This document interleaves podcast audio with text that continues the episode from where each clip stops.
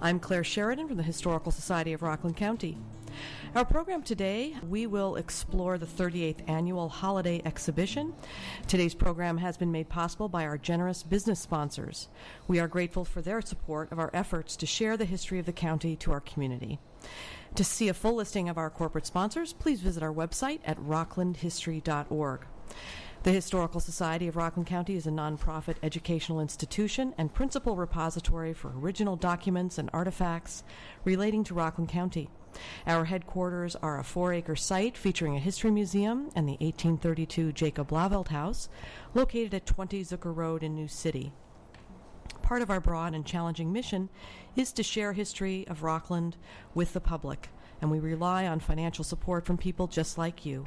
If you're interested in becoming a member of the Society, please visit our website at rocklandhistory.org. My guests today are Ned Kelly, guest curator of the 38th Annual Holiday Exhibition, Joy Rich and Karen Tolley, who are co authors with John and Judy Waller of a new book entitled Berta and Elmer Hader A Lifetime of Art, published by Joyful Productions. And later in the program, we will welcome Jack Geist. Thanks, Ned, Joy, and Karen, for being on Crossroads of Rockland History. And we'll kick off our discussion with Ned. So please tell our listeners a little bit, Ned, if you would, about your background. First, Claire, thanks for having me here Sure. today. My background is, is focused in theater and interior design, but that had brought me to Rockland County 25 years ago to open a restaurant with my brother Peter. We opened the Freelance Cafe, and I began getting to know Rockland County. And 12 years ago, we opened Ned Kelly and Company in Piermont, focused on home and garden design. And could you describe briefly your role in this annual holiday exhibition at the Historical Society? Well, I was excited when they asked if I would come and look about the decor for this event, and I was a little surprised to find myself inside the galleries looking at all of the collection, and that we weren't going to just explore decorating the house, but to put this wonderful exhibit together.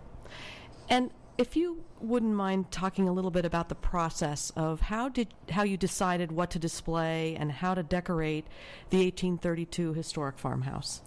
Well, we tried to be honest to the house and keep things simple. And as we were going through the collection, I began to realize that these were all gifts that had been given. And at this time of year, it all just came into place, and we thought, wow, this is all about simple gifts. And uh, we started looking at those and seeing what would be related to the season and pulling, whether it was through color or through the season activities, and then put those things in a way that we thought would be interesting. So the theme of the exhibition is simple gifts, which is uh, wonderful.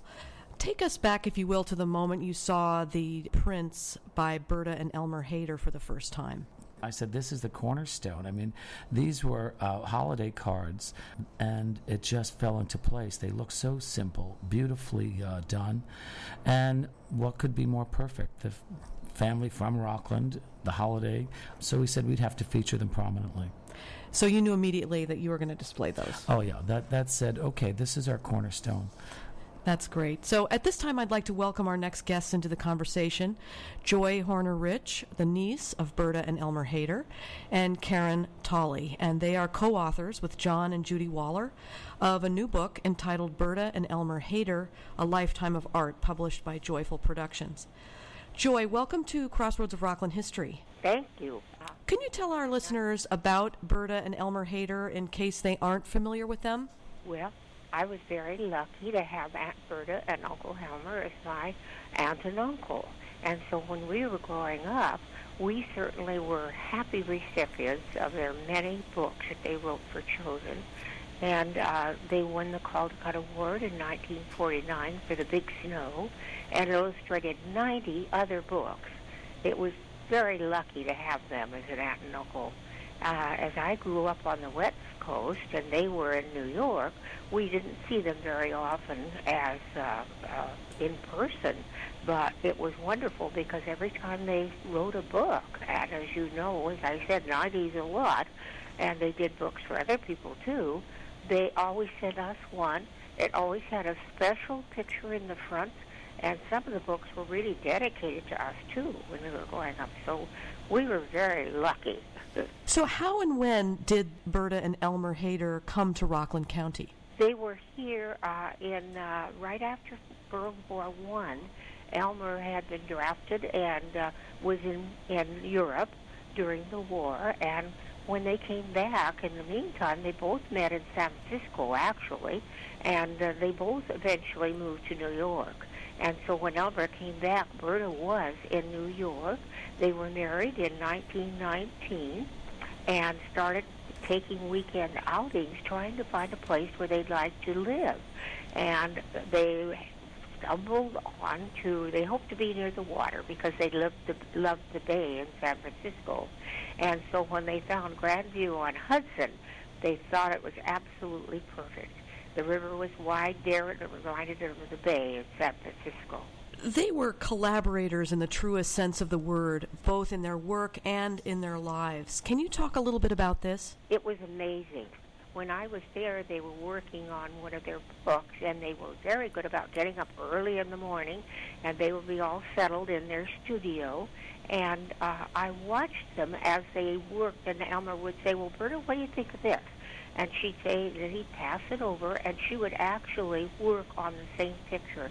They would pass them back and forth and discuss it, and it was really an interesting thing to see them do that, that collaborate that closely without. And Elmer would say, "Well, they need a little more of this," or Berta would make a comment too. So uh, it was just unheard of. I never thought of anyone doing something like that, but they worked very well and together on all their books. And Karen, you really have worked hard to make sure that the Haders' work stays alive. What is it about their books and their lives that captivated you? Well, thanks for asking. I grew up loving the Hader books, especially their depiction of animals.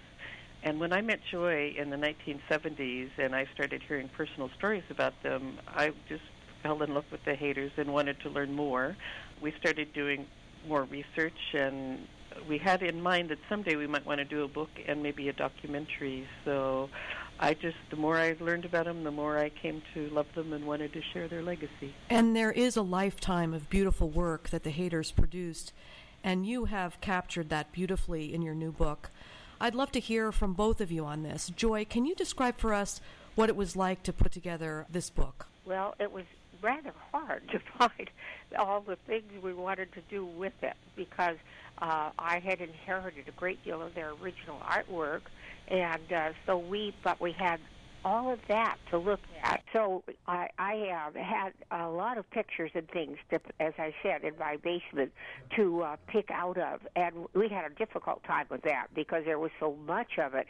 And so Karen and I went through every one of their books to start the process of choosing our our two co-authors. The Wallers also helped with that, and we wanted really to pick. Uh, people on the idea of how talented, or to give people the idea of how talented they were and how versatile, and and uh, the, the different ways that they could tell a story.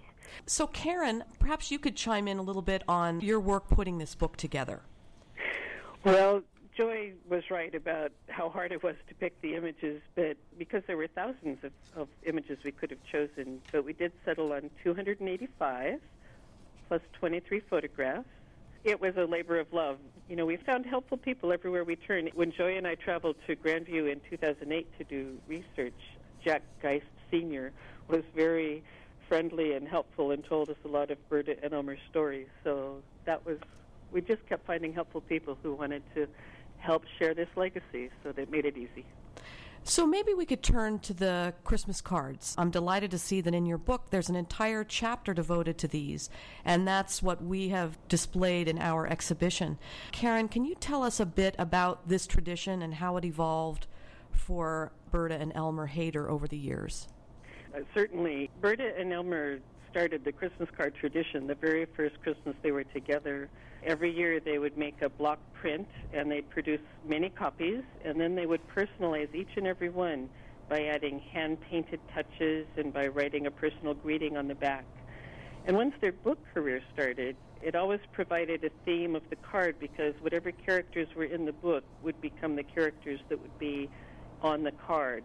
Berta and Elmer were always on the Christmas cards. They they would cartoon themselves in different settings, but once they started that book career, Whiffy McMann or Midget and Bridget, I mean, whoever the characters were in the book would be on the card with them. And Joy, do you have any personal recollections or a story about your aunt and uncle that our listeners might want to hear? Yes. Well, they uh, were always had friends out at their house, and they had one of their books, The Little Stone House, which was a story of them building their house, shows a lot of their friends from New York in some of the pictures in that particular book. And so I met a lot of them and got to spend some time as a 21 year old in uh, some of their homes in New York City during the war. So that was a really wonderful experience for me.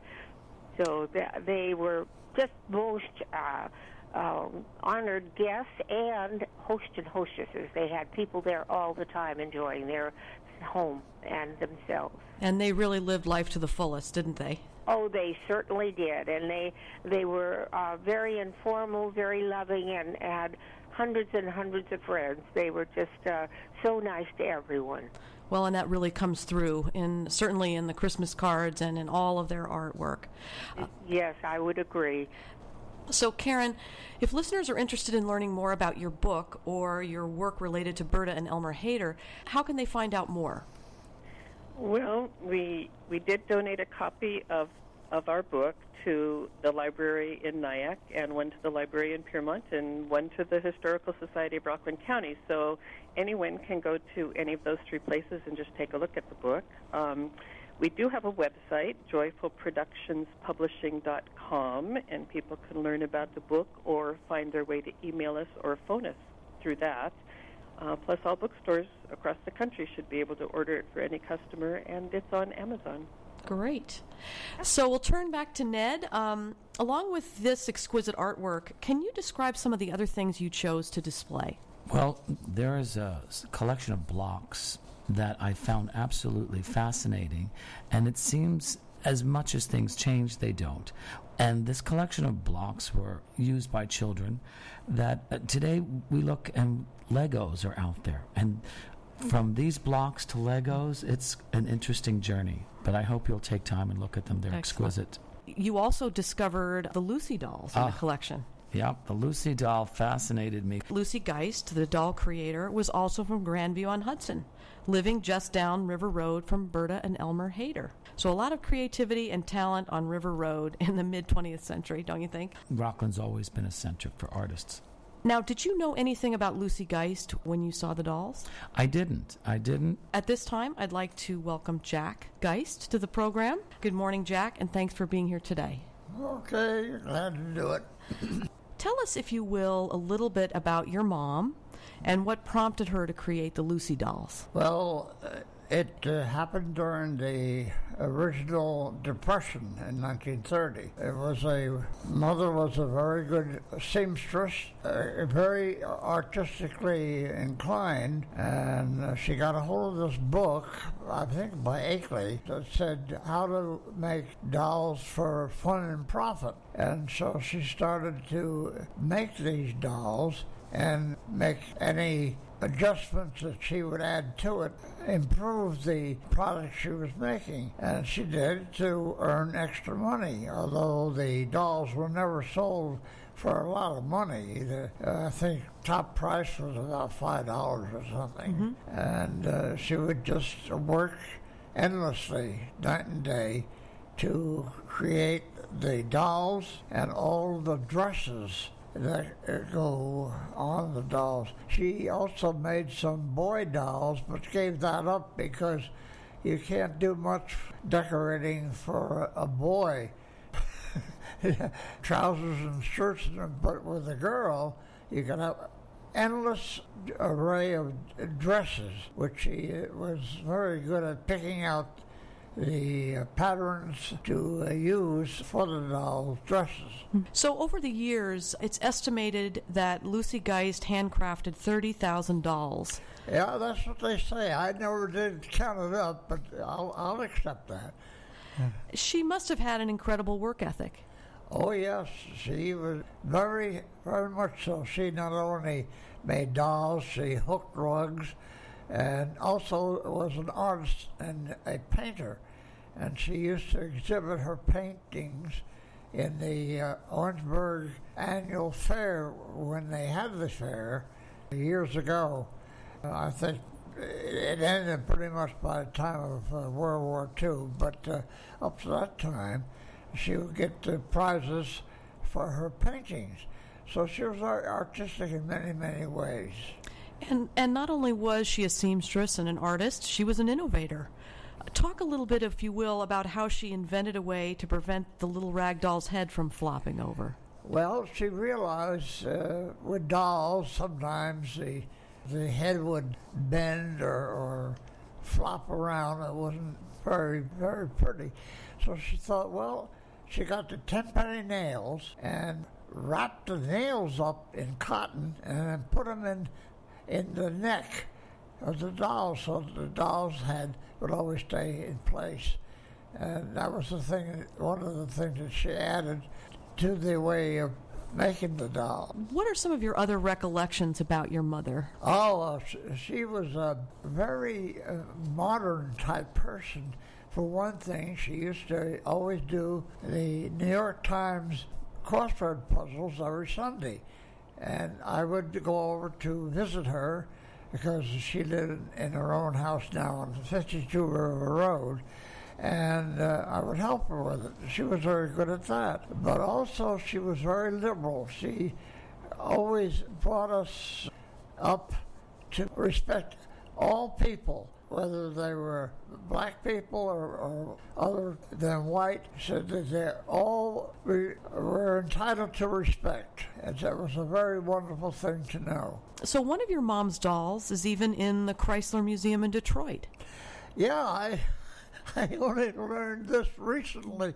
I really, uh, a lot of the stuff I didn't know part of the problem was that uh, in growing up, I never got around to asking my mother or father anything about them, about themselves, which I think is a very big mistake. I mean, kids should always ask their parents about their history, about how they met, and uh, what they did, and so on. Uh, because otherwise, they they don't. Uh, it would be end up like me. Uh, with my my father worked at the Journal News, knew practically all the politicians and all the police uh, chiefs uh, and mayors in, in Rockland County because he worked for Journal News mm-hmm. and was a photographer and a reporter and uh, he would be all over the place, and he would write a, a sportsman's column for the Journal News.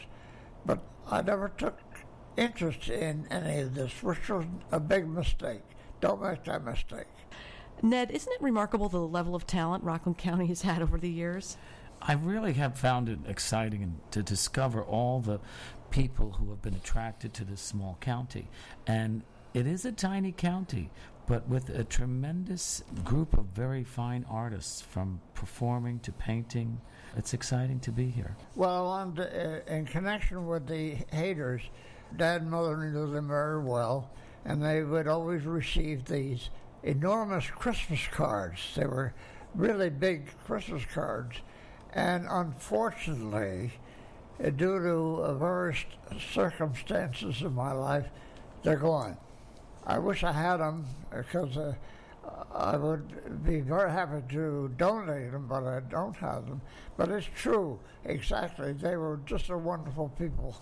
These holiday cards that we have on view in our exhibition were generously donated to the Historical Society by another very important Rockland County resident, Isabel Savell.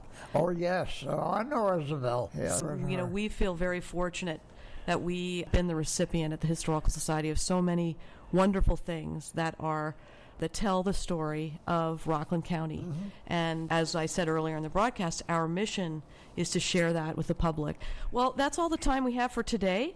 I'd like to thank Ned Kelly, Joy Horner Rich, Karen Tolley, and Jack Geist for being part of today's program.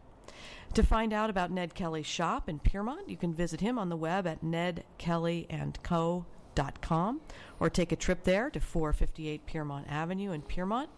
You can call him at 845 359 4480. The new book about Berta and Elmer Hader, once again, is called Berta and Elmer Hader A Lifetime of Art, published by Joyful Productions. You can learn more about this book and so much more about the Haders at www.haderconnection.com. And it's available lots of other ways too. Uh, you can get it at Amazon.com, Barnes & Noble, or wherever fine books are sold. So please do visit our website. Uh, you can like us on Facebook as well. That's a, a nice way to find out about what's happening at the Historical Society. Please visit our website at rocklandhistory.org or call us at 845 634 9629 to learn more about all of our events and programs. If you'd like to be on our email list, just go to our website and place your email address at the bottom of the page. And of course, you can find out about what's happening at the Historical Society if you like us on Facebook. I'm Claire Sheridan. Thanks for listening to Crossroads of Rockland History on WRCR and WRCR.com.